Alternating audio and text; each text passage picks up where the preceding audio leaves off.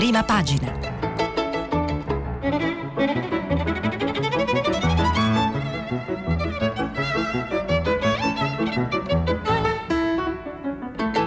Questa settimana i giornali sono letti e commentati da Walter Passerini, editorialista del quotidiano La Stampa. Per intervenire telefonate al numero verde ottocento zero cinquanta trecentotrentatré. Sms e WhatsApp anche vocali al numero tre tre cinque cinque sei tre quattro due nove sei. Cominciamo con una notizia che non troviamo sulle prime pagine dei giornali perché è avvenuta questa notte. Covid a Napoli, guerriglia anti lockdown. A Napoli centinaia di persone hanno protestato contro il coprifuoco e la prospettiva di lockdown in Campania. La prima notte di coprifuoco si è trasformata in lunghi scontri tra manifestanti e forze dell'ordine, lanciati fumogeni, bombe carta e pietre contro le forze dell'ordine e contro la sede della regione, incendiati cassonetti e così via. I comportame- comportamenti criminali sono stati appunto eh, definiti così. Trovate questa notizia sul televideo, sull'ultima ora, e eh, è doveroso eh, da parte mia darvi anche questa informazione che non c'è sui giornali di carta. Verso il coprifuoco in tutta Italia è il titolo principale del Corriere della Sera da cui voglio partire questa mattina. Spinta da governatori e scienziati per un nuovo lockdown. La Lombardia pronti a ogni ipotesi. La Campania vuole il blocco, gli esperti diciannovemilacentoquarantatré contagi in più, ora interventi drastici. E Standard and Poor's, il giudizio migliora. Le regioni pressano il governo per ottenere misure più drastiche eh, e a Palazzo Chigi si dicono pronti a un'ulteriore stretta. Si va verso il coprifuoco in tutto il paese, ma anche questo secondo, sec- ma anche a questo secondo amministratori ed esperti potrebbe non bastare più per arginare la seconda fase della pandemia. Il governatore della Campania Vincenzo De Luca ha chiesto il lockdown totale. Nell'attesa ha annunciato il divieto di spostamento tra province del territorio regionale. Un appello al capo dello Stato e al Premier hanno invece rivolto oltre cento scienziati. Assumere misure stringenti entro due o tre giorni. Questa è, eh, è la pagina, la prima pagina del Corriere della Sera, che ha diversi, diversi titoli, ovviamente ne scelgo alcuni, e sono le misure, nuovi sgravi per l'assunzione delle donne disoccupate. È un pezzo di spalla della prima del Corriere della Sera, firmata da Enrico Marro. Il governo prepara nuovi interventi per chi perderà il lavoro. La ministra Catalfo annuncia il taglio dei contributi per chi assume a tempo indeterminato donne disoccupate al sud o da ventiquattro mesi su tutto il territorio nazionale. Spinta anche per l'estensione della cassa integrazione di dieci settimane. La fotografia colorata sulla prima del Corriere della Sera eh, si riferisce al duello Trump-Biden, ultima sfida, attacchi e divisioni eh, su tutto. Ma andiamo all'interno del Corriere della Sera, sempre molto ricco, alla pagina undici. Giorgio Palù, il numero che conta veramente è quello dei ricoverati in terapia intensiva. Giorgio Palù è professore ordinario di microbiologia e virologia all'Università di Padova. Il novantacinque per cento dei positivi è asintomatico. Chiudere tutto? No. Basta con l'isteria, e facciamo nostro il, l'appello appunto del dottor Palù, perché veramente credo che, leggendo i giornali, insomma, l'isteria sia massima sotto questo cielo. Torniamo al tema delle donne, eh, delle assunzioni delle donne all'interno del Corriere della Sera. Mi sembra una notizia importante, di quelle eh, concrete che servono a modificare eh, una realtà di non attenzione da parte delle, delle donne, da parte dei, dei media, eccetera, alla questione delle donne. Ebbene, Standard and Poor's, leggo alla pagina trentasette del Corriere della Sera, mantiene il rating sull'Italia a tre B, B B B, ma migliora la prospettiva portandola da negativa a stabile. Per l'agenzia le misure prese dal governo, dalla B C E e dalla U E offrono un'opportunità per riavviare la crescita e per invertire il deterioramento dei risultati di bilancio. La decisione di alzare l'outlook, dice il ministro dell'economia Roberto Gualtieri, conferma la solidità delle misure eccezionali adottate dal governo, nonché l'importanza del vero e proprio cambio di paradigma della U E. Lavoro femminile. Il governo, visto l'aggravarsi della situazione, si prepara a potenziare gli ammortizzatori. Nella legge di bilancio ho intenzione di inserire una decontribuzione al cento per cento per tre anni per chi assume a tempo indeterminato donne disoccupate al sud e donne disoccupate da almeno ventiquattro mesi su tutto il territorio nazionale. Lo annuncia la ministra del lavoro Nunzia Catalfo. Il governo è al lavoro anche su un decreto legge per estendere la proroga della cassa integrazione del blocco dei licenziamenti. Catalfo, intervenendo al Festival dei Consulenti del Lavoro, ha spiegato che nel decreto, dove entreranno anche aiuti per i settori e le categorie più colpite, vi sarà un rifinanziamento della cassa integrazione. Nel pacchetto di misure dovrebbe entrare anche il potenziamento della NASPI, l'indennità di disoccupazione. Tra le ipotesi, l'eliminazione del décalage dell'importo, cioè del taglio del tre per cento al mese, che ora scatta dal quinto mese in poi, e il rafforzamento dello strumento per i precari. Sul tavolo anche la reintroduzione dell'assegno di ricollocazione a partire dal quarto mese di NASPI, che era stato eh, appunto eh, sostituito dal reddito di eh, cittadinanza. Questo il Corriere della Sera eh, di carattere economico, che eh, piace anche ricordare che alla pagina trentanove del Corriere della Sera c'è una specie di riassunto sui fondi che stanno arrivando oggi per la questione del Covid. Ebbene, lo prendo dal, appunto, da questo pezzo, alla pagina trentanove. La risposta europea alla crisi della pandemia da coronavirus è stata al centro delle riflessioni alla presentazione del secondo numero di Osservatorio Monetario dell'Università Cattolica, diretto da Angelo Baglioni. Solo per l'Italia le risorse stanziate ammontano a duecentosettanta miliardi, seppure in larga parte a titolo di debito, duecentodieci dal Recovery Fund, ventisette dal SURE oppure SURE e trentasei dal MES, Meccanismo Europeo di Stabilità.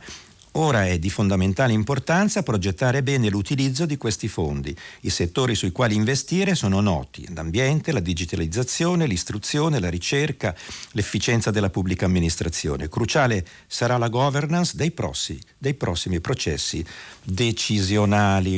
Una somma insomma dei eh, miliardi che arriveranno e che devono essere assolutamente progettati e spesi bene. Dal Corriere della Sera al Messaggero: picco virus, tecnici in allarme, l'ipotesi di chiusure dalle diciotto.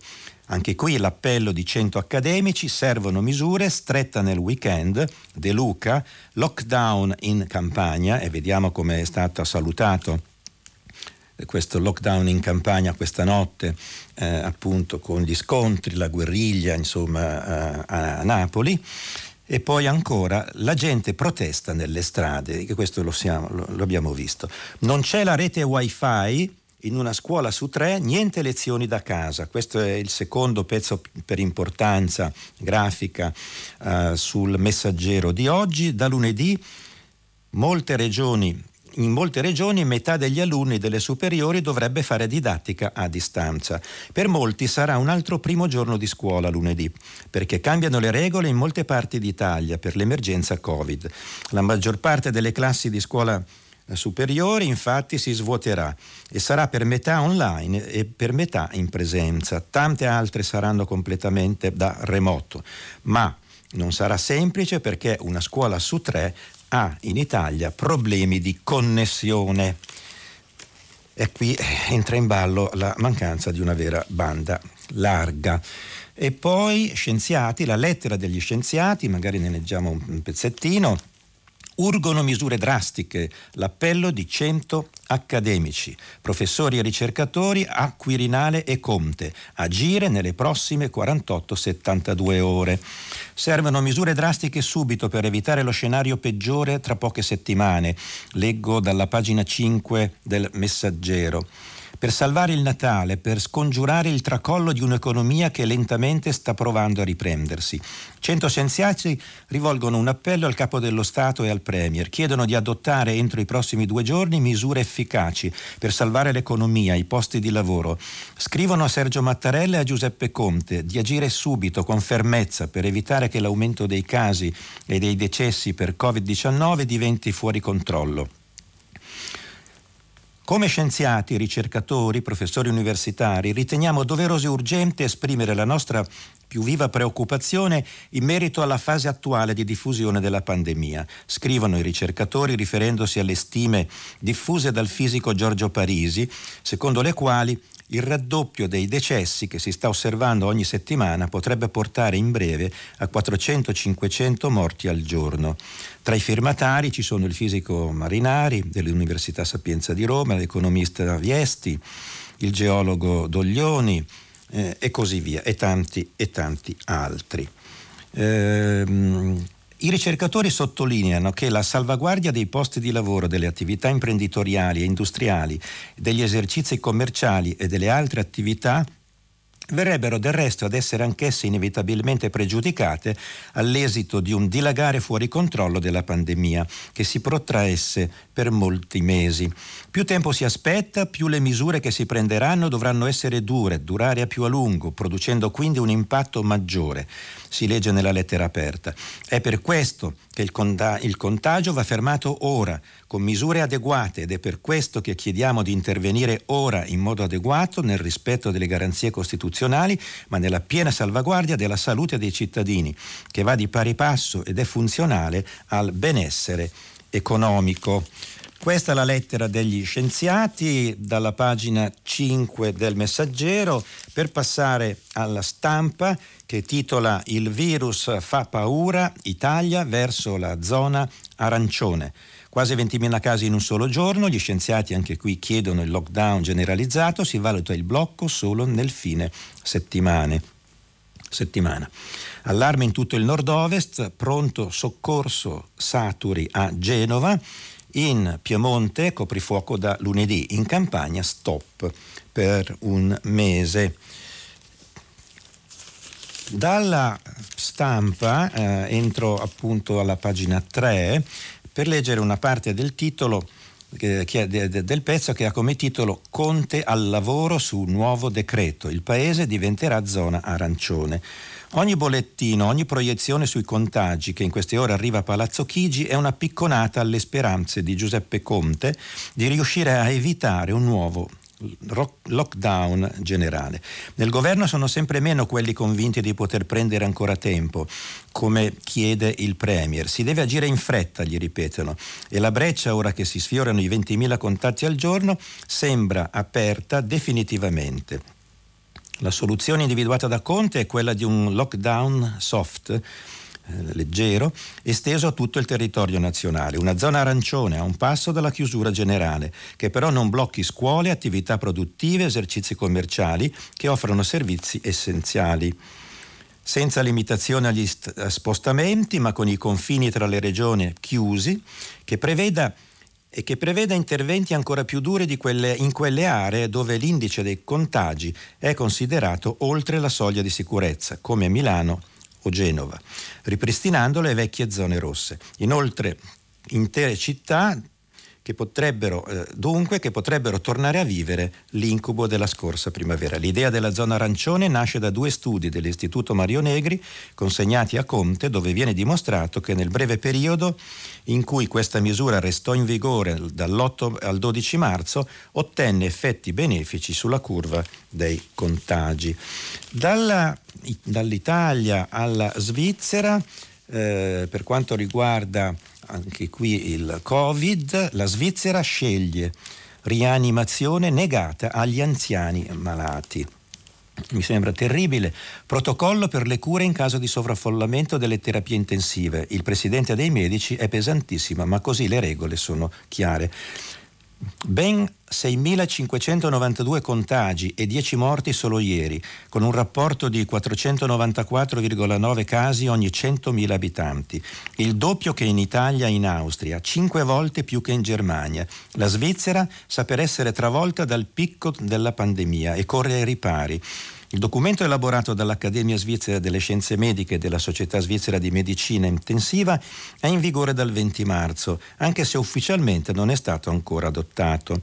Il titolo è preciso: triage dei trattamenti di medicina intensiva in caso di scarsità di risorse. A una domanda che si stanno facendo in, in tutti gli ospedali del mondo, la Svizzera mette nero su bianco. mette nero su bianco una risposta. Al livello B, indisponibilità di letti in terapia intensiva, non andrebbe fatta alcuna rianimazione cardiopolmonare.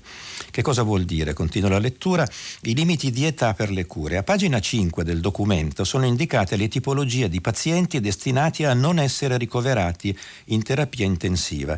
Età superiore a ottantacinque anni, età superiore a settantacinque anni accompagnata da almeno uno dei seguenti criteri: cirrosi epatica, insufficienza renale e così via.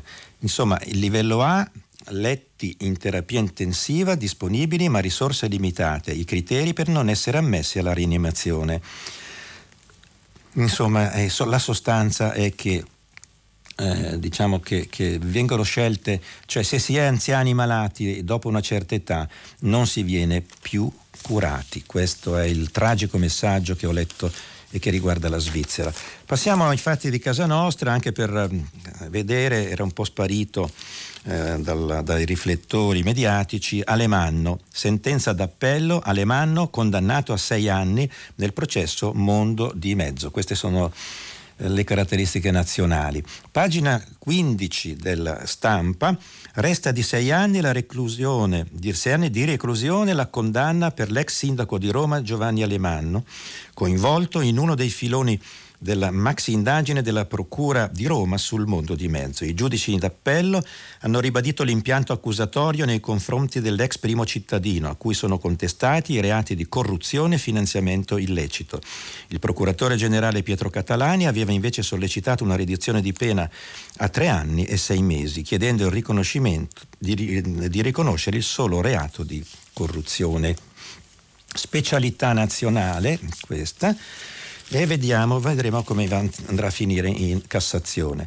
Dilemma lockdown sulla prima dell'Avvenire, che dice contagi in forte salita, De Luca chiede la serrata in Campania, Speranza verso il sì, Conte contrario al blocco totale ma si pensa a un coprifuoco nazionale alle venti per limitare i contatti. E poi ancora eh, all'interno della, dell'Avvenire, Chiesa e omosessuali, equivoci no, dialogo sì, eh, il vescovo Camisasca che, che parla, alla pagina diciotto. Anche qui il duello con Tony Soft delle presidenziali americane e eh, una notizia mh, anche qua di statistica sulla prima del, del, dell'Avvenire. Blangiardo, il presidente dell'Istat, la mortalità in eccesso sta risalendo.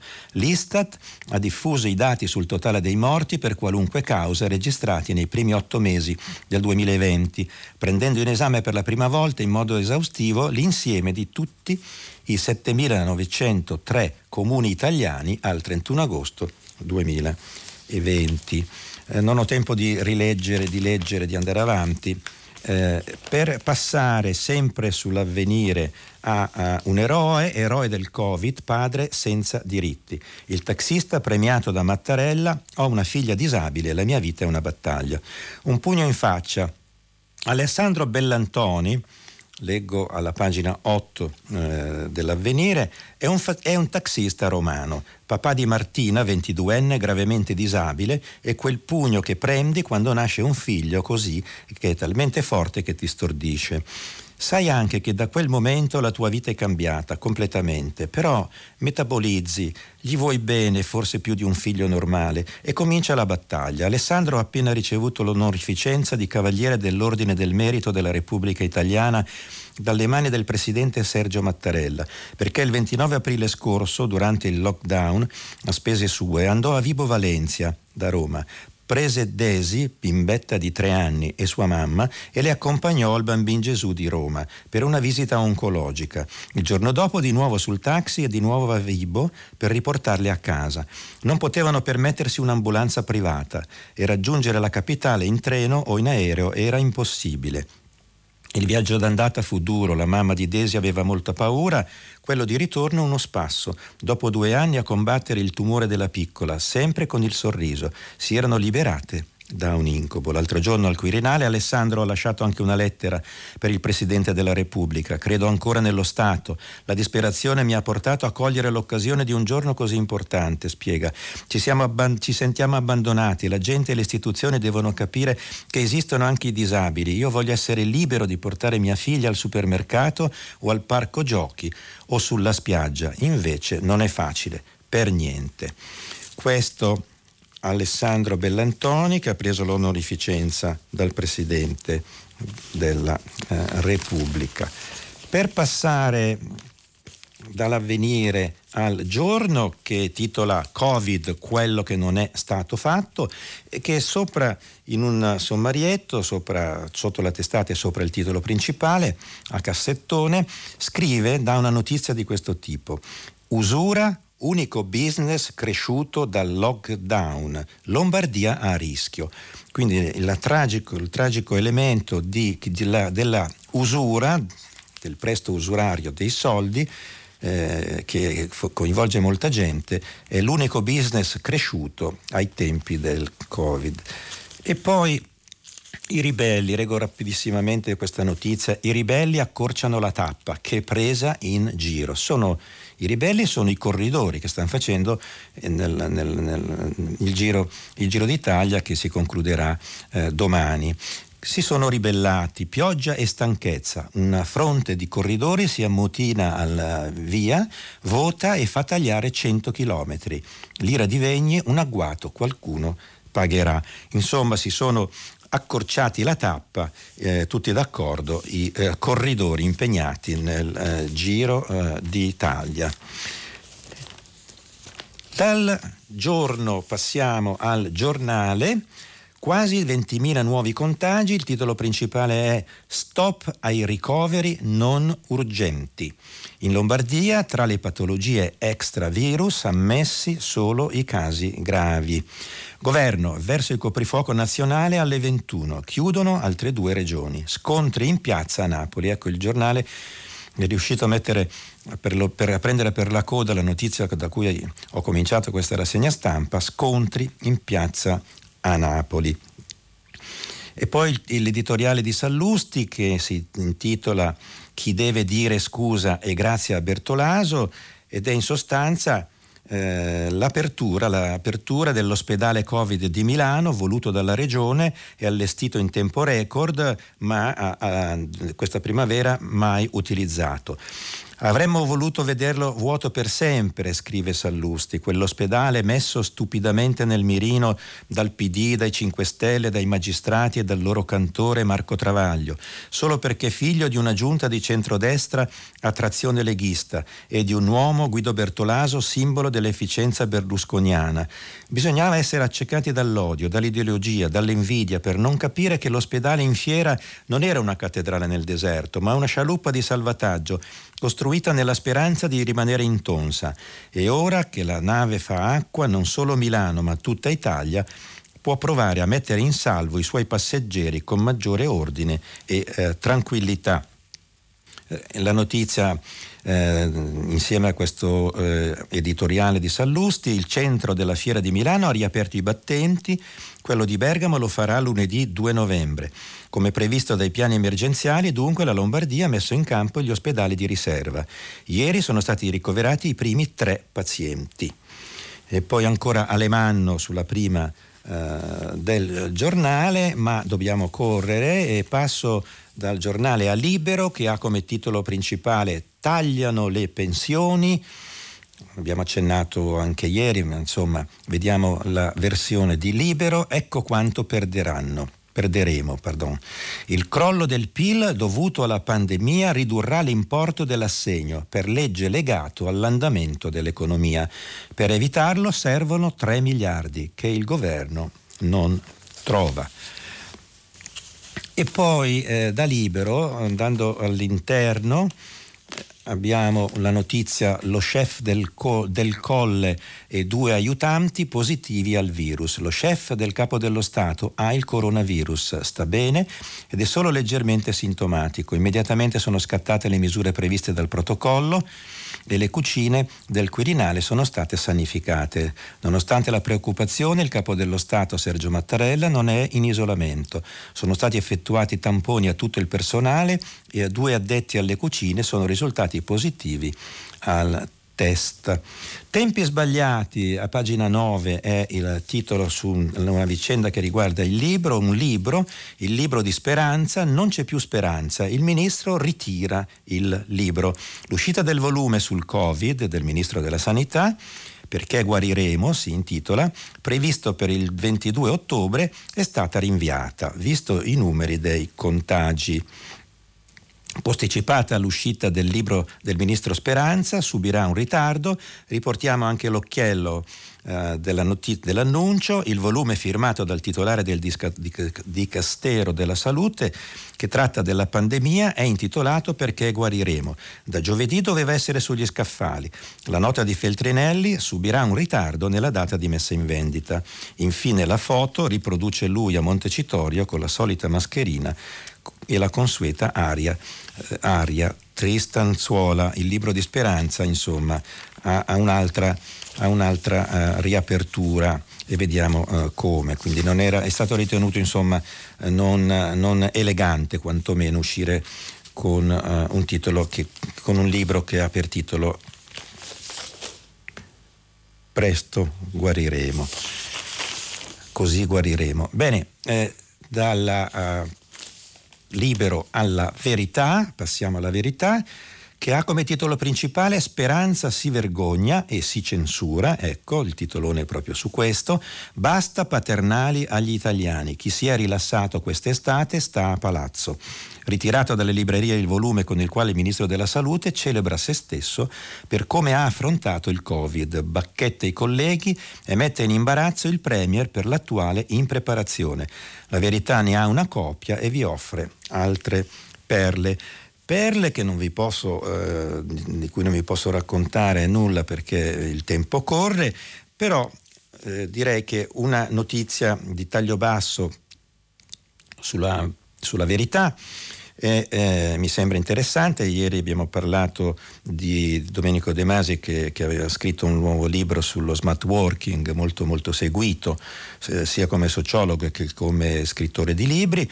Ebbene, sulla eh, prima pagina della Verità si, di, si dice tornano i permessi facili, alla polizia un disastro, ma sotto questo c'è un po' di confusione grafica, devo dire, il, il rabdomante De Masi trova la sinistra nei cinque Stelle a giorni e bonifici alterni, quindi un attacco dal sociologo da tivù Domenico De Masi che vaga da anni alla ricerca della sinistra, dice la Verità, pare l'abbia trovata nei cinque Stelle, i quali nel corso degli anni gli hanno commissionato varie e costose ricerche, e pensare che solo un anno fa li definiva privi di cultura politica. Un attacco a De Masi da parte della Verità. Per passare al, quotidia- al Fatto Quotidiano, Fatto Quotidiano che titola Così le regioni hanno fallito sulla sanità. Gli sgovernatori chiedono il M E S ma non hanno speso gli otto miliardi stanziati dal governo, mancano personale, posti letto, medici di base e tracciatori. Milano chiusa, tutti lo dicono ma nessuno lo fa. Questo è sempre il Fatto Quotidiano che annuncia dalla prima pagina una intervista a Landini, nuovo blocco ai licenziamenti o sarà sciopero, che potete leggere alla pagina interna, alla pagina otto. Pronti allo sciopero se salta il blocco dei licenziamenti. Eh, l'intervista è di Salvatore Cannavò. Giuseppe Conte deve convoca- ci deve convocare e dare una risposta su blocco su dei licenziamenti, legge di bilancio e fondi europei, altrimenti ci mobiliteremo, dice Landini. Nel dirlo il segretario della C G I L Maurizio Landini fa intendere di non escludere nulla, nemmeno lo sciopero. Conte non vi ha dunque convocato sui licenziamenti? Ancora non abbiamo notizie. Il governo si è preso l'impegno di riconvocare questo incontro. Sarebbe davvero contraddittorio dire che si intende ripartire dal lavoro in piena emergenza sbloc- e in piena emergenza sbloccare i licenziamenti. Ma con il Presidente del Consiglio non vi sentite costantemente? Dagli Stati Generali non abbiamo avuto altri incontri. L'estate ha prodotto un rallentamento, non ho capito perché. Ora è il momento di un piano straordinario per il lavoro, non per licenziare. Pesa anche l'offensiva di Confindustria, chiede l'intervistatore, risponde Landini. Io credo che l'approccio di Carlo Bonomi non sia in sintonia con il bisogno di protezione che c'è nel paese. Sanno anche le imprese che proteggere il lavoro oggi è la condizione per un futuro eh, comune domani. Ma qual è la vostra proposta? Ridefinire un provvedimento di cassa integrazione per Covid. Il governo ha proposto una proroga di diciotto settimane e quindi per queste nuove diciotto settimane va prorogate anche il blocco dei licenziamenti. Trovo contraddittorio che si unisca la decontribuzione alla libertà di licenziare. Ridurre le tasse per i nuovi assunti e prevedere i licenziamenti significa voler sostituire i lavoratori. Dal Fatto Quotidiano al Manifesto, che titola Vicolo cieco, ed è un vicolo a Napoli, chiarissimamente. De Luca chiude la campagna, coprifuoco in Piemonte e Calabria. Cento scienziati, anche qui, chiedono al governo misure drastiche. E poi Lombardia, la sanità è già in crisi. Eh, c'è anche qui il richiamo alla eh, ministra Catalfo del lavoro, sgravi per le disoccupate e altra cassa integrazione. Vediamo eh, magari più eh, diffusamente questa, questa notizia. Catalfo promette altra cassa integrazione e sgravi per le occupa- disoccupate. Eh, una manovra che guarderà questa, che guarderà la rete di protezione per imprese e lavoratori, ma anche al rilancio dell'occupazione, a partire da giovani e da donne. Oltre agli sgravi triennali per le assunzioni di under trentacinque, prevederemo una decontribuzione al cento per cento per tre anni per chi assume donne disoccupate al sud e lavoratrici disoccupate da almeno ventiquattro mesi su tutto il territorio nazionale, anticipa la ministra. Stiamo prevedendo delle misure anche da inserire in manovra, altri in un decreto che verrà emanato nelle prossime settimane. Nel decreto, già da alcuni battezzato decreto novembre, in cui rientreranno anche altri aiuti per i settori e le categorie più colpite dall'emergenza, vi sarà un rifinanziamento della cassa integrazione, perché le imprese che usufruiscono di tutte le settimane di cassa integrazione previste dal decreto agosto le finiranno dal sedici novembre e man mano nelle settimane a seguire. Per cui l'intenzione è finanziare un ulteriore intervento di cassa integrazione Covid, che potrebbe essere di circa dieci settimane, con cui arrivare a coprire l'eventuale utilizzo continuativo fino al prossimo ventiquattro gennaio. A queste, prosegue la ministra, si sta valutando di collegare un blocco dei licenziamenti. Eh, il eh, manifesto, che ha poi nel supplemento Alias un numero speciale dedicato alle presidenziali negli Stati Uniti, eh, con la devastazione, così come scrive nella prima eh, di questo supplemento Alias, dei quattro, con la devastazione dei quattro anni di eh, Trump. È un, eh, è un supplemento sulle questioni americane, si titola L'Americana, molto molto ben fatto. Dalla americana ritorniamo al nostro paese, eh, Per eh, leggere dal titolo principale del Sole ventiquattro Ore, Covid, paese a rischio e Conte assediato, verso una nuova stretta per decreto. E poi ancora eh, richiamato in prima il boom dei depositi, termometro dell'autunno, e anche la notizia Cina, l'economia punta sulla domanda interna. Obiettivo, definire i target economici del prossimo decennio, con Xi alla guida. Solo la Cina, in un anno distopico come il duemilaventi, poteva riconfermare il consueto metodo della pianificazione economica quinquennale. Da lunedì ventisei ottobre apre i battenti la quinta sessione plenaria del diciannovesimo Comitato Centrale del del partito, che si chiuderà il ventinove ottobre, a pochi giorni dalle elezioni americane. L'evento è cruciale in vista della predisposizione del piano duemilaventuno duemilaventicinque. Quindi prove tecniche di pro- programmazione eh, da parte dei cinesi, che sono l'unico paese al mondo in questo momento che cresce al cinque per cento. Poi sempre mh, all'interno del Sole ventiquattro Ore c'è Uh, un pezzo su, sui tre giorni, insomma, sui tre giorni che i, i cento scienziati hanno, nella lettera a Mattarella, hanno, hanno chiesto per prendere delle decisioni più eh, dure, più necessarie. E poi anche il P D che dà tre giorni al Premier, direzione aggiornata. Che cosa succede? Altolà di Zingaretti su Covid, su Covid e governo, cambio di passo. Una sorta di ultimatum a Giuseppe Conte affinché si esca dall'incertezza sul fronte della lotta all'emergenza e si esca dallo stallo sul fronte della programmazione del, del governo e dell'azione di governo e dello sblocco dei soliti nodi rimasti intonsi da mesi, da Alitalia a Ilva, da Autostrade al M E S. Non è un caso che Nicola, Nicoretti, Nicola scusate, Zingaretti abbia deciso in modo del tutto inusuale di aggiornare la direzione del partito e dunque anche le sue conclusioni e il voto finale del parlamentino dei Dem a lunedì. In mezzo c'è un intero weekend in cui da Largo del Nazareno ci si attende una decisione a livello nazionale partendo dal Premier per mettere fine alla selva di ordinanze regionali e comunali.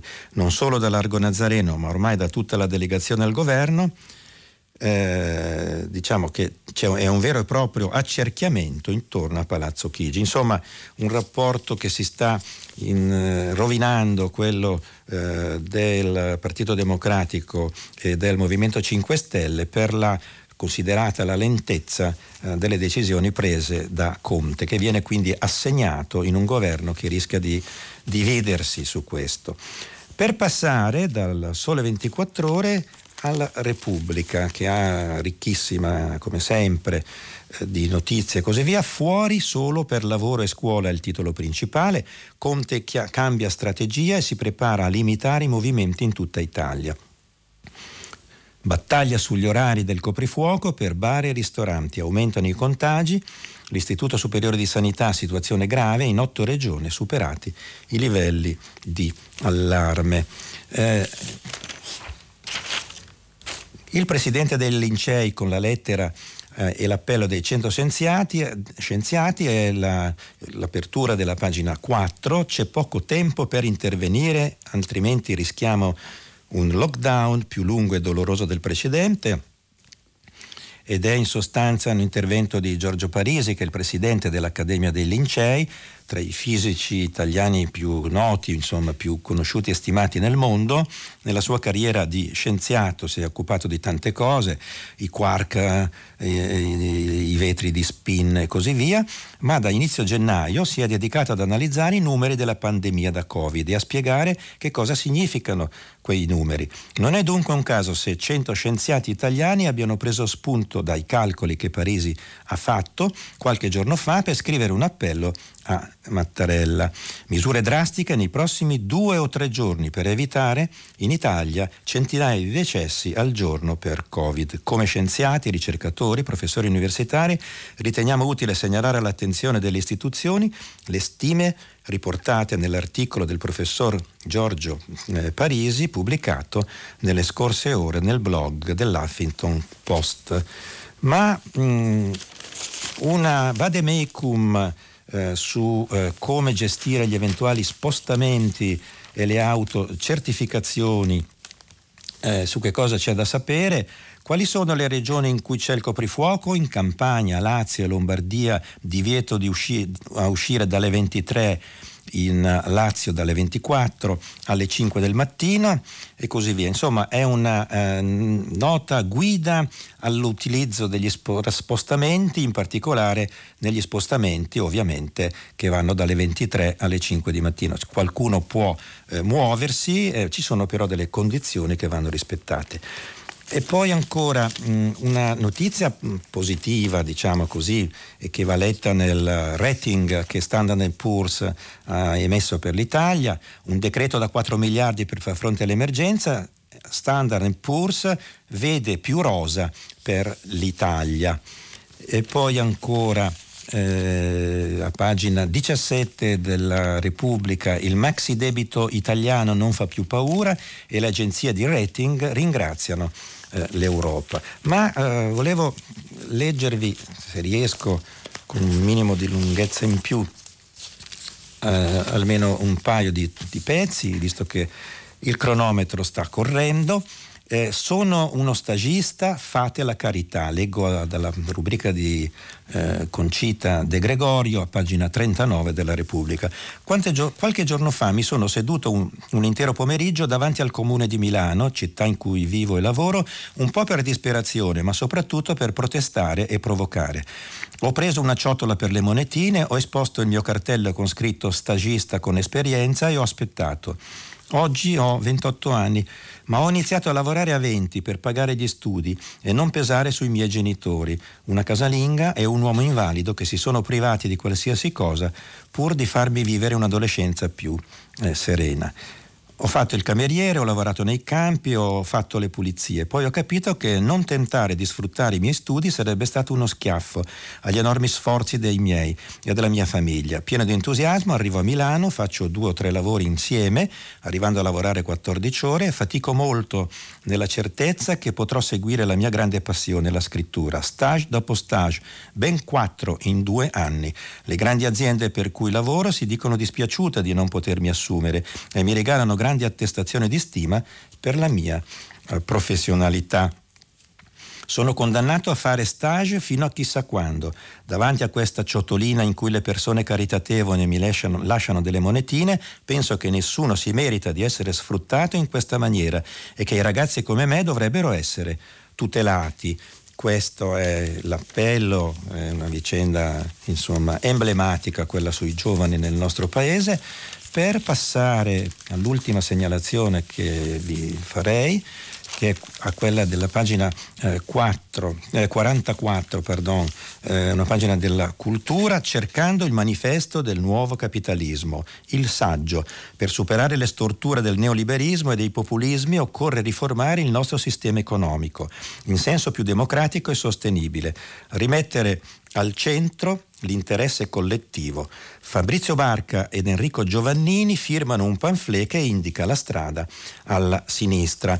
Il mondo si può cambiare. Fabrizio Barca e Enrico Giovannini hanno scritto un libro conversazione, quel mondo diverso da immaginare per cui battersi che si può realizzare, a cura di Gloria Riva, pubblicato dalla Terza, per spiegare perché e come farlo e chi può e deve farlo. Un libro contro il, nevo, il contro il neoliberismo, il populismo, il post-ideologismo della destra, ma anche della sinistra, il disincanto, i pigri luoghi comuni, la te- tecnocrazia senza politica, la dittatura del P I L. È un libro per un capitalismo democratico, la democrazia partecipata, lo sviluppo sostenibile, la riduzione delle disuguaglianze.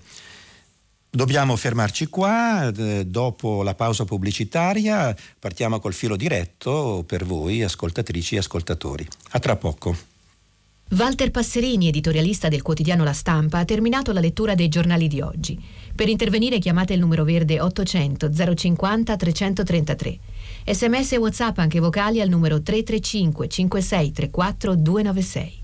Si apre adesso il filo diretto di Prima Pagina. Per intervenire e porre domande a Walter Passerini, editorialista del quotidiano La Stampa, chiamate il numero verde ottocento zero cinquanta trecentotrentatré. Sms e WhatsApp anche vocali al numero tre tre cinque cinque sei tre quattro due nove sei. La trasmissione si può ascoltare, riascoltare e scaricare in podcast sul sito di Radio tre e sull'applicazione Rai Play Radio.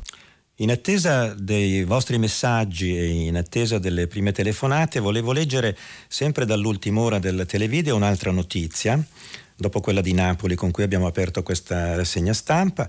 Nel mondo oltre un milione e centotrentanovemilaquattrocentosei morti. Sale a oltre un milione il numero delle persone decedute nel mondo a causa della pandemia da coronavirus. Eh, si apprende questo dall'ultimo conteggio della France Press basato su dati ufficiali. Il numero dei casi di contagio accertati eh, dall'inizio della, dell'emergenza sanitaria ha superato la soglia dei quarantuno virgola sette milioni. Gli Stati Uniti sono il paese più colpito, con oltre duecentoventitremila decessi ed è nu- nuovo record di casi giornalieri. I, eh, più di settantanovemila. Questa, eh, questo è la, eh, le, le, i numeri insomma intorno al coronavirus. Sentiamo una prima telefonata. Pronto? Pronto, buongiorno, Enrico da Ravenna. Buongiorno Enrico. Buongiorno, vorrei intervenire in merito alla notizia della Svizzera che ha destinato eh, le terapie intesti- intensive a, a, alle persone più giovani, non agli anziani con pluripatologie. Sì. Eh, lei, io ho tanta stima del suo lavoro, del suo giornalismo, però dissento completamente dalla sua chiusura. Quando ha presentato la notizia lei ha detto: se sei anziano non ti curano più. Io trovo che non sia così, eh, trovo questa scelta della Svizzera molto realista, lungimirante e anche di buon senso. Io lavoro nell'ambito sociosanitario, lavoro con anziani ultraottantenni con pluripatologie e a tutte le persone ben pensanti che mh, storcono il naso a questa notizia farei fare una scelta. Se avete un nonno ultraottantenne in Alzheimer o un nipotino sedicenne, eh, a chi lo destinereste il letto di terapia intensiva? Eh, credo che tutti mh, nella privacy della loro cameretta saprebbero la risposta, però è meglio eh, dare magari informazioni di altro tipo e farsi e passarsi come... come buonisti e voler salvare tutti. Sì, Enrico. Gli strumenti e i mezzi per salvare tutti non ce li abbiamo. Enrico, la ringrazio, ma dissento ovviamente, anche perché paragonare, e cioè in sostanza rendere alterna- un'alternativa tra anziani e, e ragazzi, francamente io non l'ho fatta, neanche l'articolo che ho letto sulla Svizzera lo faceva, quindi eh, stiamo attenti un po'. Allora, un conto è Eh, appunto eh, occuparsi di mh, persone molto anziane, si parla appunto di superiori a ottantacinque anni ma anche a settantacinque con certe eh, patologie. Eh, questo è, come dire, è, è una sconfitta, e questo è il senso anche di questo articolo, voleva essere questa, una sconfitta per la quale non si riesce a, a, a salvare tutti, ma addirittura c'è il parametro dell'età, insomma più sei anziano e più rischi, ecco.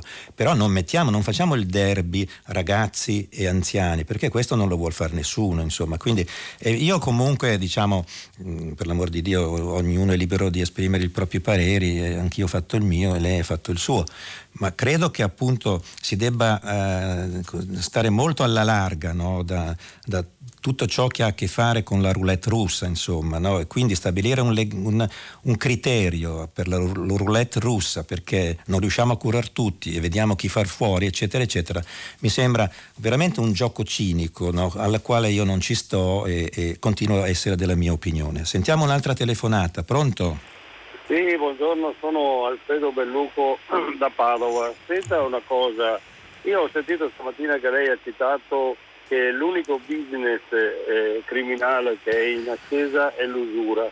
Ora, non, non si parla di usura in questo paese, si dice che è in ascesa, che è l'unico reato che aumenta, che è un reato odioso e che, che ci sono sei milioni di famiglie, questo l'ha detto la C E I il dieci di ottobre, e sei milioni di famiglie a rischio usura, che ce ne sono già tre milioni di famiglie che sono sotto il giogo dell'usura, ma non c'è nessuno che dica che è un reato che bisogna che parta almeno da dieci anni di reclusione, perché è un reato di difficile dimostrazione e non c'è nessuno, dico nessuno, non c'è un, un parlamentare, nessuno che dica qualcosa contro l'usura. Non solo contro l'usura criminale, ma esiste anche l'usura praticata dal sistema Eh, criminale di stampo bancario, che attraverso spese, commissioni, oneri e quant'altro fa eh, lievitare surrettiziamente il rapporto eh, bancario, naturalmente facendo, io lo posso dire perché noi, io come associazione, io sono presidente di Confedercontribuenti Veneto, abbiamo analizzato migliaia di rapporti e qua circa l'ottanta per cento Eh, si evidenzia questo superamento surrettizio del tasso soglia di usura. Ora, qui ci sono stati vari decreti sicurezza, varie correzioni anche dal governo Conte uno, Conte due, eccetera, ma di pene vere riguardo l'usura, come ho detto, almeno dieci anni di reclusione. Io ho fatto arrestare due fratelli, eh, insieme con un avvocato, due fratelli usurai, va bene, in fragranza di reato, ma questi qui se la sono cavata con un patteggiamento da, da ridere, da ridere, cioè questo è un reato che deve essere sanzionato come si deve. Questi si approfittano del, e parliamo del Veneto, eh, non stiamo parlando della Campania o della Sicilia che, o, o della Puglia, dove è un reato che praticamente lo commettono un po' tutti, ecco. Questo è un reato che deve essere sanzionato con almeno dieci anni di reclusione. Noi come Confedere Contribuenti Veneto e Nazionale faremo una campagna eh, di sensibilizzazione perché venga eh, portato, come ho detto, ad almeno dieci anni di reclusione. Grazie, grazie. Alfredo, molte grazie. Sì, lei ha toccato un punto che tra l'altro non è nuovo, insomma, io mi ricordo fin dagli anni Ottanta eh, c'erano anche dei movimenti eh, eh, anti-usura, insomma, no? Delle asso- un associazionismo che per fortuna in, almeno in parte c'è ancora, e tra l'altro appunto è un associazionismo che non si limita a, a così eh, stancamente a parlare del Sud, no? Perché questo Sud ha tutti i mali del mondo, compresa l'usura, ma eh, diciamo parlano questi, le persone che si occupano come lei di questa, di questa tragedia, eh, questa, questa tragedia si svolge un po' in moltissime, per non dire tutte, le regioni d'Italia. Ecco, il fatto che se ne parli e poi che nessuno eh, faccia qualcosa, eh, beh, questo è, è veramente un tema che noi poniamo all'attenzione di tutti. Eh, certamente nei momenti di crisi economica questi fenomeni sono destinati ad aumentare, eh, così come è aumentata, ieri parlavamo che, che nella pandemia sono, sono aumentati Eh, sono aumentati anche altri, altri fenomeni, per esempio il ricorso alle droghe. Eh, certamente anche questo è perché le droghe sono in mano alla criminalità molto spesso, quindi anche questo si ripercuote un po' su, su tutto. E poi ancora eh, diciamo che aumentano, e non voglio fare un paragone eh, scorretto tra l'una e l'altra cosa, eh, crescono molto i ricorsi alle visite psichiatriche. Molte persone insomma non ce la fanno più, danno un po' i numeri, chiamiamolo, diciamolo così bonariamente. Ecco, si tratta di capire bene quali sono le priorità, quali sono eh, le, le condizioni nelle quali eh, siamo costretti a vivere, anche compresa l'usura, e torniamo sia primo a un associazionismo eh, che le combatte in ogni luogo, diciamo così. E secondo, però, ci deve essere un intervento dello Stato, un intervento del governo. Eh, speriamo che qualche ministro eh, volenteroso eh, si ricordi che esiste questo tema che noi eh, proponiamo eh, dal, dalle onde di una, di una radio, ma che eh, nella realtà è fatto anche di tanti ufficetti che si aprono nelle città. Per esempio, non dico che tutti siano così, ma anche i comprooro oro hanno subito un'infiltrazione molto spesso, e questo avviene sia a sud che a nord. Quindi occupiamoci di usura, perché cadere nelle mani di un usuraio, sia, sia artigiani, piccoli, piccoli imprenditori, ma oppure anche persone, famiglie che non hanno più un soldo per continuare a vivere, vi, vendono le catenine, vendono gli ori che hanno in casa e poi alla fine ricorrono all'usura, non capendo forse, o comunque accettando il fatto di diventare prigionieri degli usurai. Sentiamo un'altra telefonata, pronto? Buongiorno. Buongiorno. Mi chiamo Mauro, buongiorno. Eh, chiamo da Cagliari. Un saluto a lei e a tutti gli ascoltatori. Mm, in base in, in, in relazione allo studio seicento scienziati, volevo domandare dove sono gli altri studi. Io mi sono ricordato di quel detto latino audiatur et altera pars, mi sembra da otto mesi sembra che sia scomparso dai media mainstream. Comunque io ho perso il lavoro, sento solo bugia a senso unico, sento solo terrore. E vorrei domandare perché, come lei ha fatto prima, stigmatizzate le violenze della piazza, se si possono chiamare violenze le proteste, quando non c'è altro modo per far sentire la propria voce. Io sono a Cagliari, farò come faranno, hanno fatto a Napoli. E poi vorrei sapere la responsabilità dei giornalisti, visto che ci sono anche altre voci, ci sono anche altri studi. Vorrei sapere perché non si parla mai degli altri studi, delle altre voci, delle voci discordanti, e vengono solo insultati come negazionisti o come comunque eh, complottisti, tutti coloro che hanno un'altra visuale. Io sono uno di quelli che andrà a protestare in piazza, sarà anche magari picchiato dalla polizia, perché non c'è altro modo. Io ho perso il mio lavoro e perderò tutto, e penso che questo terrorismo mediatico porterà una grandissima, fare in modo che avete una grandissima responsabilità. Io ho chiamato qui per l'ennesima volta perché almeno, anche se perderò tutto, anche se verrò picchiato, almeno mi sarò salvato l'anima con tut- dicendo con tutta la voce che ho in corpo i danni, i disastri che state facendo. E non voglio parlare di quello che ci potrebbe essere dietro questa epidemia, come sta avvenendo fuori da una commissione tedesca, la commissione Corona, con validi, validissimi scienziati avvocati che stanno tirando fuori tutte le menzogne che potrebbero esserci dietro. Io domando soltanto perché questo principio latino, odiato dall'altra parte, non trova da otto mesi più un minimo spazio sui media. Io ve lo domando, per favore, fate parlare, date ascolto e date spazio anche alle opinioni diverse dal mainstream. Grazie, alla salute e all'ascolto per radio. Buongiorno. Buongiorno, grazie a lei Mauro da Cagliari. Eh, ho ascoltato con attenzione la, la sua eh, la sua reazione e devo dire che lei ha, ha le sue ragioni. Io sono, sono di opinione totalmente diversa e mantengo la mia opinione, non ho molto da dirle onestamente, perché qui apriremo una discussione francamente che forse eh, non abbiamo neanche il tempo di fare in questo momento, però eh, dico che ormai ci sono eh, elementi così conclamati, così evidenti, così chiari. Senta, siccome è un fatto mondiale, globale, quello della Del, del, del coronavirus eccetera eccetera, forse lei saprà che, se, che, che il coronavirus è presente in centonovantasei paesi, tanti quanti sono i paesi regolari, diciamo, del nostro mondo, e quindi insomma eh, io non, non ho nessuna voglia nemmeno di mettermi a confutare le sue opinioni. Lei fa bene ad esprimerle e così via. Spero solo che quella minaccia che lei ha dato, cioè il fatto che lei prenda bastonate prossimamente dalla polizia, spero che non si avveri per lei, perché la violenza è sempre sbagliata. Sentiamo un'altra telefonata. Pronto? Sì, pronto. Buongiorno, dottor Passerini. Buongiorno. Eh, mi chiamo Patrizio, chiamo da Suzzara, provincia di Mantova, e devo dire che mi ha fatto correre un brivido lungo la schiena leggendo, ma molto di corsa, la notizia, ora non ricordo su quale giornale, forse Libero, del, di un probabile, imminente, incombente, non lo so, eh, taglio delle pensioni eh, come conseguenza della caduta del P I L. Ecco, vorrei che eh, si soffermasse un po' di più su questa, su questa eh, non so se chiamarla notizia o se è una specie di eh, provocazione anche un po' propagandistica per suscitare sentimenti di ostilità contro l'attuale governo, certo, vista la provenienza, visto il foglio da cui leggeva, il giornale da cui leggeva.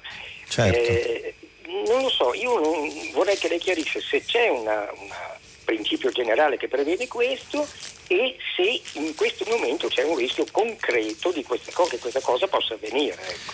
Certo, la ringrazio. Eh, sì, eh, è, è un utilizzo non corretto eh, del, del, della realtà, insomma. Nel calcolo eh, pensionistico eccetera eh, si, eh, ten, si, ten, si tiene conto di moltissimi fattori, tanto, so, ci sono dei fattori individuali ovviamente, di categoria eccetera eccetera. Da questo punto di vista eh, anche il caro vita, tra virgolette, Ne, ne, viene, ne viene toccato. Eh, c'è un modo di calcolare i montanti eh, previdenziali eh, per stabilire le, la, la, diciamo così, la correttezza eh, totale anche del, del, del P I L. Il P I L è un elemento, è uno degli elementi all'interno di tutto, e poi eh, que, tutto, tutta questa operazione dà un valore, dà un valore di sistema a, all'ammontare delle nostre pensioni. Attenzione, perché poi le nostre pensioni sono Eh, emesse, sono concesse, sono distribuite eh, sulla base di un sistema che è quello eh, contributivo, che è il valore, il valore dei contributi. Ecco, tutto questo insieme di cose fa sì che anche il P I L abbia un suo piccolo spazio nel calcolo della pensione, ma non tale da giustificare un titolo terroristico come quello che abbiamo letto, non mi ricordo neanche più su quale quotidiano, ma un quotidiano della destra. È un peccato eh, diciamo esprimere una, una, una, un'opinione di questo genere senza poi eh, come dire preoccuparsi eh, della, della, della, della, della, così, della buona fede delle persone, per fare un po' di confusione.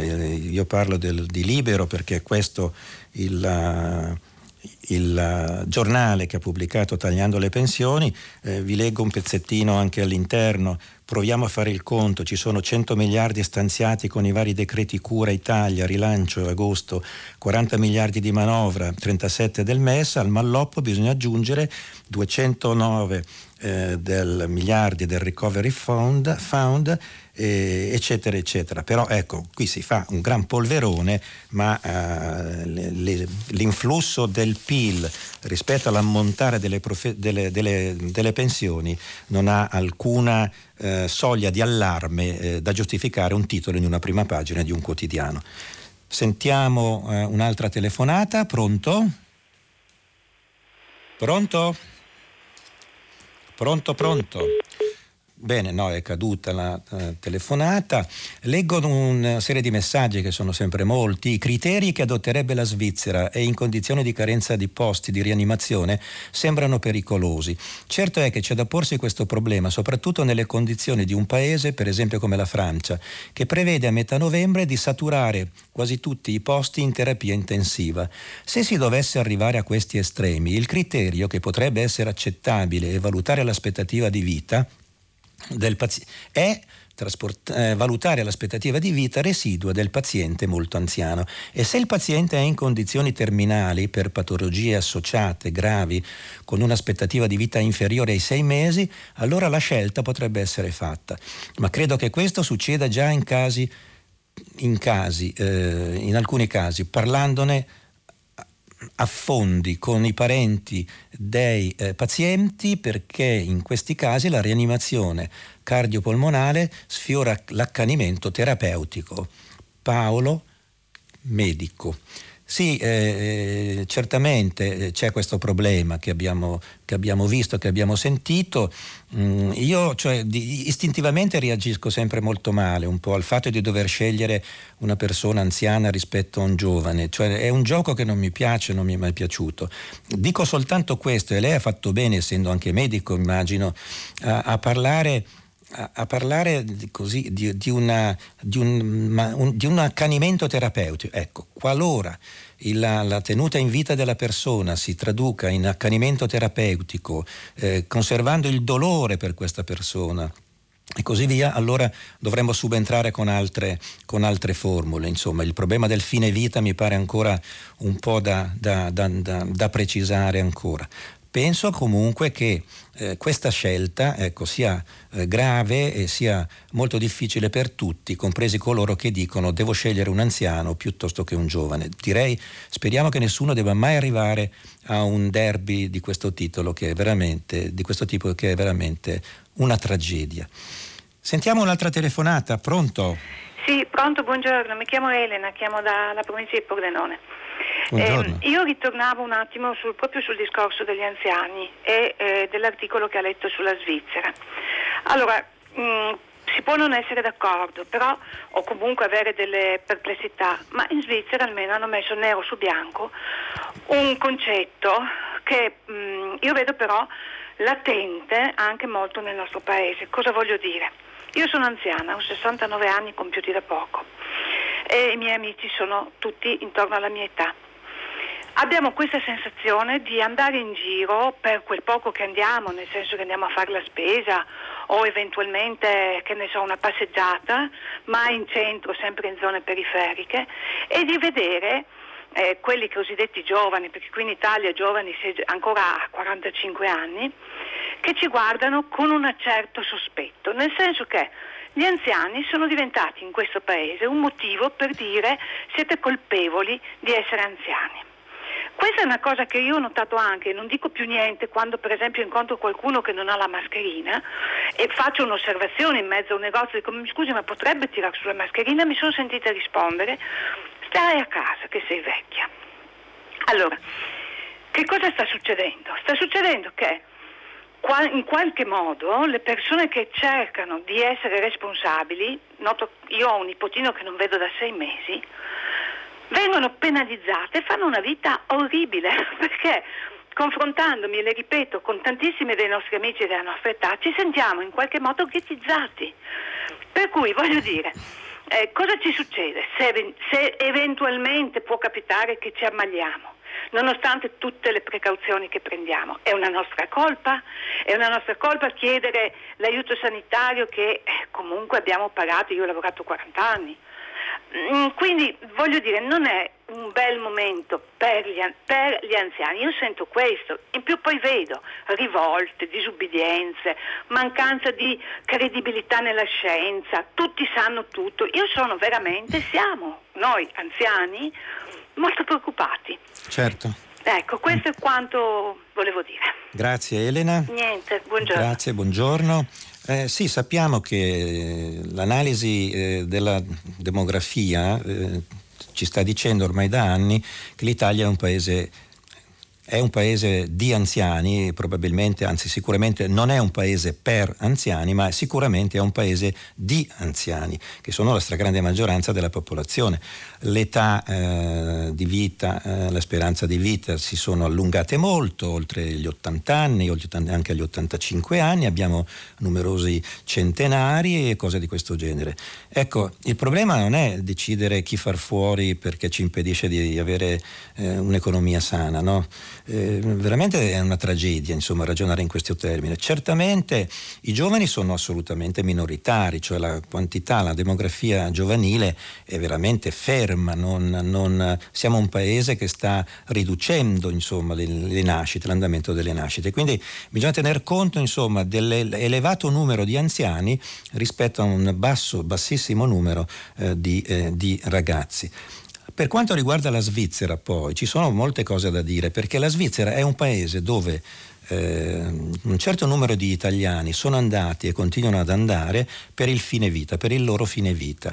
Ci sono persone che sono talmente malate che non ce la fanno più a sostenere la propria patologia e che sono andati e continuano ad andare, anche eh, qui vicino a Milano si va a Lugano, e anche persone abbastanza famose abbiamo saputo appunto che hanno scelto questa strada, quella del fine vita, insomma, della morte lenta, della morte in leggerezza, eh, e questo proprio per combattere la presenza di patologie eh, eh, come dire insopportabili insopportabili.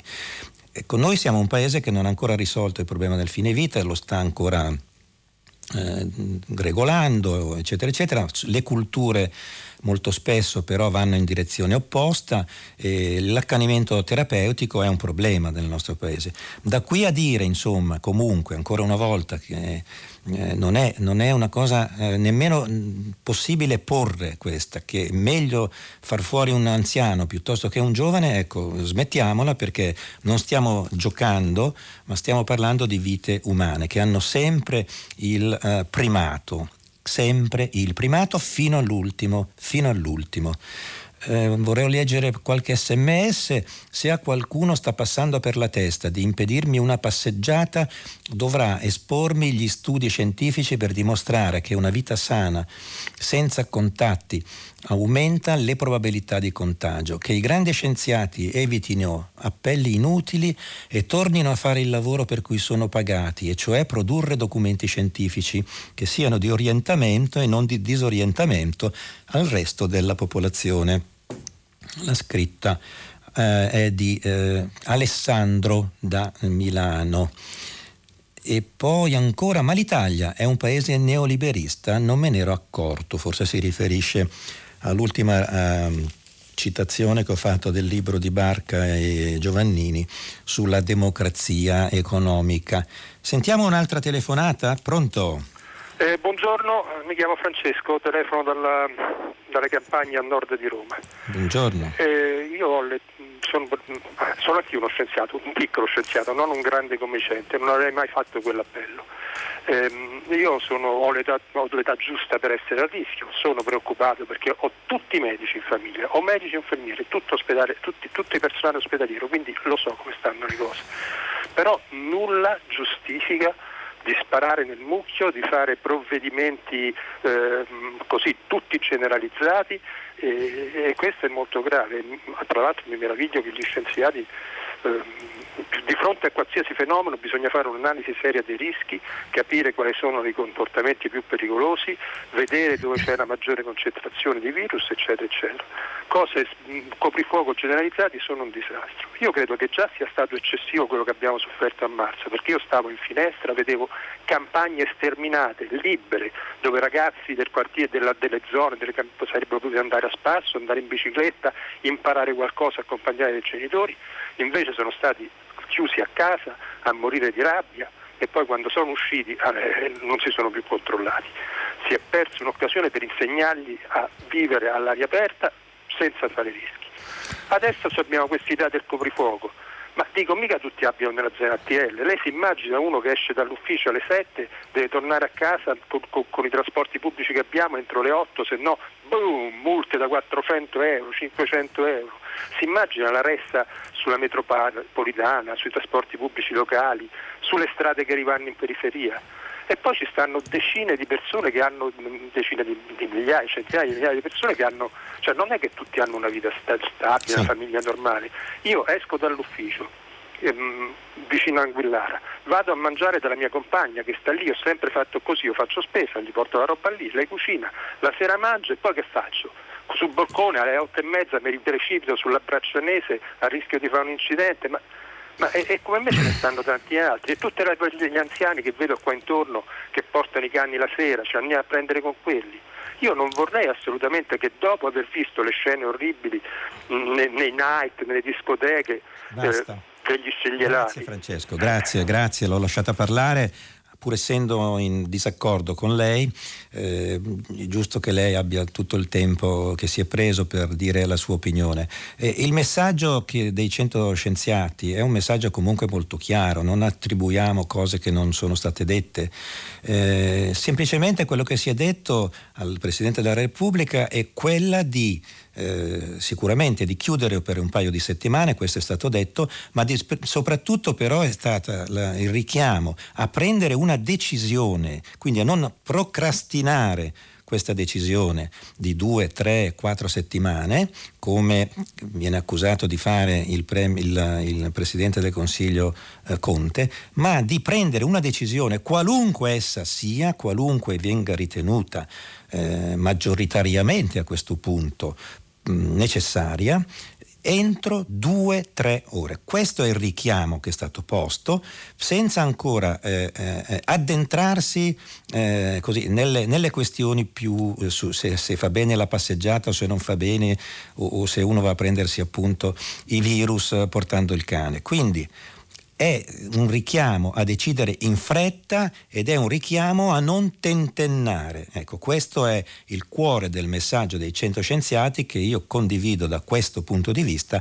Poi sulle, eh, sulle possibilità di scelta, sulle, sulle scelte che si debba fare si può avere opinioni molto diverse, ma sul fatto di prendere una decisione subito c'è un'idea unica che conta. Facciamo, eh, prendiamo dei provvedimenti immediatamente, perché lasciare andare la situazione non è certamente eh, come dire un, una cosa utile per il nostro paese.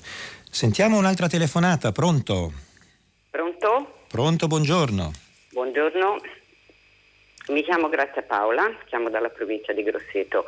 Vorrei sapere mh, come mai è stato indetto, è stata indetta è stato convocato per il ventisette di ottobre, quindi martedì, il Consiglio Supremo della Difesa e non se ne sente parlare, eh, non c'è alcuna notizia sulla stampa. Io ho l'impressione, e condivido pienamente quello che ha detto il signore che ha chiamato da Cagliari, che qui si fa soltanto un, eh, un pensiero unico e non si ascoltano altre opinioni. Qui non è più una, una, demo, una eh, mh, repubblica democratica pluralista, qui c'è soltanto un indirizzo e, e sto ascoltando, io sono una, un'ascoltatrice da anni di Radio tre che ho sempre apprezzato, ma devo fare una bella critica e tante persone si stanno staccando dalla, dalla, dalla, perché sono, sembra un copia e incolla, è un copia e incolla di notizie, sì, da un giorno giornale all'altro. Sì, quindi sì, io sì. non dico che la stampa abbia, eh, sia responsabile di tutto, mm. ma qui il paese è in sofferenza.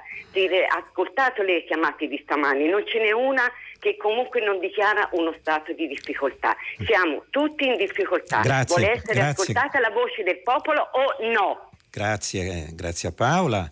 Uh, l'ho lasciata parlare eccetera, però il tono francamente non lo condivido nella maniera più assoluta, non sono assolutamente d'accordo che la gente si sta staccando da Radio tre perché i dati dicono esattamente il contrario, quindi c'è modo e modo insomma di dare la propria opinione. Ecco, in questo caso mi pare davvero eccessivo il copia e incolla, secondo me lo fanno altri, quelli che sono per l'ideologia del complotto, altro che palle. Eh, scusate, eh, mi è scappata, scusate.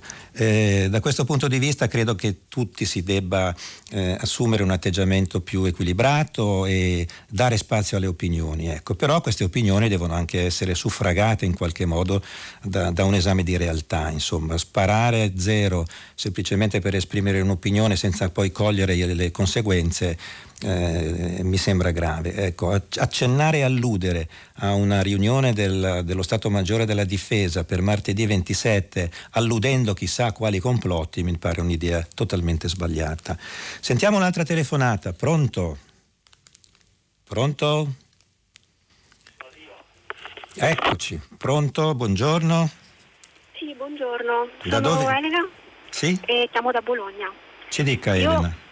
Allora, le, mi sento molto fortunata perché basta un clic e accendo la luce quando è buio, ho la casa abbastanza calda, ho l'acqua calda, basta che giro eh, il rubinetto, senza l'acqua calda penso che la polmonite me la sarei presa quindici anni fa, tutte le volte che uno prende freddo fa una tozza calda, e questo al terzo mondo non ce l'hanno, non hanno neanche l'acqua per lavarsi, spesso so che ci sono parecchie persone cieche in Africa dovuto al fatto che non c'è acqua per, ai bambini piccoli quando hanno le taccole nel, negli occhi non riescono a lavarsi. Noi siamo in una specie, viviamo in una specie di Eden qui al primo mondo e pensiamo che tutto ci sia dovuto, ma non è così, e il problema non è solo la finanza pirata, perché quella c'è, effettivamente c'è la finanza pirata, ma purtroppo c'è anche l'economia reale che spessissimo è basata su fuffa. E lo dico io che purtroppo lavoro per una multinazionale del, del divertimento fondamentalmente, quindi cioè, mi ci guadagno il pane, però lo sono, sono ben conscia che ehm, tantissime cose che noi pensiamo ci siano dovute no, non, non ci sono dovute. Secondo me qui c'è un grandissimo elefante nella stanza, nessuno lo vuol vedere, e arriva la Greta Thunberg che prova a dire eh, la verità e, e purtroppo viene, viene presa in giro. E questo è quanto, e la volevo ringraziare per aver chiuso la rassegna stampa con quel libro, sperando che insomma ci sia questa, questa possibilità di, di migliorare. Anche Biden che non riesce a rispondere a Trump quando gli parla di riconversione e Trump lo mette sotto, ma se lo dice la parola stessa, riconversione, vuol dire che non si perdono vite, posti di lavoro se ci riconvertiamo, ma deve essere una vera riconversione. Certo. Eh, la ringrazio. Sono io che ringrazio. Un commento. Anche certo. Perché lei, quando si economia e di lavoro, spero che certo. abbia qualche... Grazie. Grazie a lei, Elena. Buona, buona giornata a lei. Eh, tra l'altro leggo un messaggio a proposito di dati. Che ne dice dei centottanta milioni di bambini al mondo sfruttati e obbligati a lavorare come bestie? Antonio Trento. Ecco, arrivano anche sms di, questo, di questa natura eh, che ci ricordano quali sono i gravi problemi sociali del mondo, grande mondo, del nostro piccolo piccolo mondo, del nostro borgo, insomma. E, e qui si tratta davvero di fare delle scelte, insomma, di essere in grado di fare delle scelte che eh, tengano conto dei problemi più, più rilevanti. Eh, ci sono degli egoismi pazzeschi che la vincono molto spesso. Lei ha parlato dell'acqua calda a casa sua, ma insomma eh, c'è gente che non ha, non ha questo, e lei lo ha anche detto, e ci sono persone che vivono al di, al di sotto della, della, della soglia di sussistenza, perché le diseguaglianze, soprattutto e la povertà anche nel nostro paese, nei nostri borghi, nei nostri bellissimi borghi eh, continua, cresce, cresce, coinvolge milioni di persone. Quindi noi dobbiamo eh, stare dalla parte dei più fragili, dei più deboli e così via, e non accontentarci delle piccole o grandi ricchezze che, di cui godiamo, che abbiamo. E dobbiamo, come dire, favorire eh, una redistribuzione Eh, per tutti, soprattutto per i più deboli, per i più fragili, delle risorse che ci sono a disponibilità di tutti. Quindi è un lavoro di sostenibilità eh, delle condizioni eh, di, di vita eh, di molte persone che debbono ricevere degli aiuti eh, più, più importanti di quanto non si faccia in questo momento. Quindi davvero lasciamo stare. Io mi, mi, mi mi rincuoro in qualche modo quando so, quando vengo a sapere, eh, perché sono dati ufficiali, eh, che sei milioni di nostri connazionali, sei milioni di italiani eh, fanno volontariato, cioè aiutano le persone più deboli gratis, senza essere pagate. Lo fanno con grande allegria, lo fanno con grande eh, rispetto per le persone che stanno meglio di noi. sei milioni di persone che costituiscono un nerbo di volontariato fondamentale nel nostro paese, e che spero che si allarghino ulteriormente, soprattutto per dimostrare che non è vero che siamo più egoisti, ma eh, la solidarietà abita ancora nel nostro paese. Proviamo a sentire l'ultima, probabilmente l'ultima telefonata. Pronto? Eh, buongiorno, mi chiamo Carlo, telefono da Varese. Senta, io sono un radiodipendente e ascoltatore di Rai Radio tre quasi tutto il giorno. Ieri sera sono rimasto stralunato sentendo il giornale radio trasmettere per in, quasi per intero l'intervento di De Luca su, che seminava panico, paura e, e, e sgomento nella gente, parlando, dicendo siamo sull'orlo del baratro, siamo sul disastro. C'è già diffusa della paura in Italia per via della, della cosa. Allora le domande che faccio è questa: non è possibile che un governatore della, di una regione importante come la Campania possa essere commissariato proprio perché semina panico, e i giornalisti che si autocensurino nel non trasmettere certe cose che seminano unicamente paura, e a questo momento certamente non serve. Io non sono uno che si spaventa, ho affrontato e affronto questa situazione con molta calma, però credo che occorra una misura sia anche da parte di tutti voi giornalisti. Tra l'altro ascolto, come ho detto, Rai Radio tre, mi piace tantissimo, ma trovo una differenza enorme tra le trasmissioni durante il giorno della radio e i suoi giornali radio. Grazie, buongiorno. Grazie a lei, Carlo. Eh, sì, eh, lei ha ragione, a volte si lascia andare eh, così un parere di, da parte di una, non una persona qualunque come un presidente di, di, di regione, eh, così, a volte così per indifferenza o, o per, per insomma mestare un po' il torbido, ecco, e questo non piace, forse per avere qualche ascolto in più, ma non lo so, forse si perdono ascolti quando si lascia parlare a lungo una persona che evidentemente eh, ha altri fini che quelli del, del bene comune. Insomma, quindi sono d'accordo con lei, bisogna eh, smetterla con i populismi, eh, ma siano essi di destra o di sinistra, eh, bisogna avere più rispetto, e poi rivolgo a noi stessi, a noi giornalisti, una, una maggiore attenzione da questo punto di vista. Quindi l'audience può essere una cosa, ma il rispetto degli, degli altri è ancora più importante. Bene, abbiamo finito anche questa mattina, eh, direi che ci fermiamo qui, lasciamo la linea al giornale radio. Vi ricordo che potete riascoltarci sul sito di Radio tre o sulla app Rai Play Radio. Io vi do l'appuntamento domani alle sette e quindici. Buona giornata.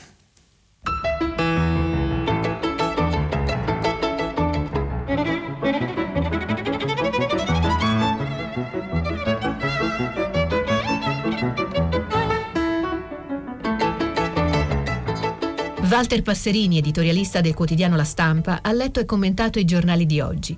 Prima pagina, un programma a cura di Cristiana Castellotti. In redazione Maria Chiara Beranec, Natascia Cerqueti, Manuel De Lucia, Cettina Flaccavento, Giulia Nucci. Posta elettronica, prima pagina chiocciola rai punto it. La trasmissione si può ascoltare, riascoltare e scaricare in podcast sul sito di Radio tre e sull'applicazione Rai Play Radio.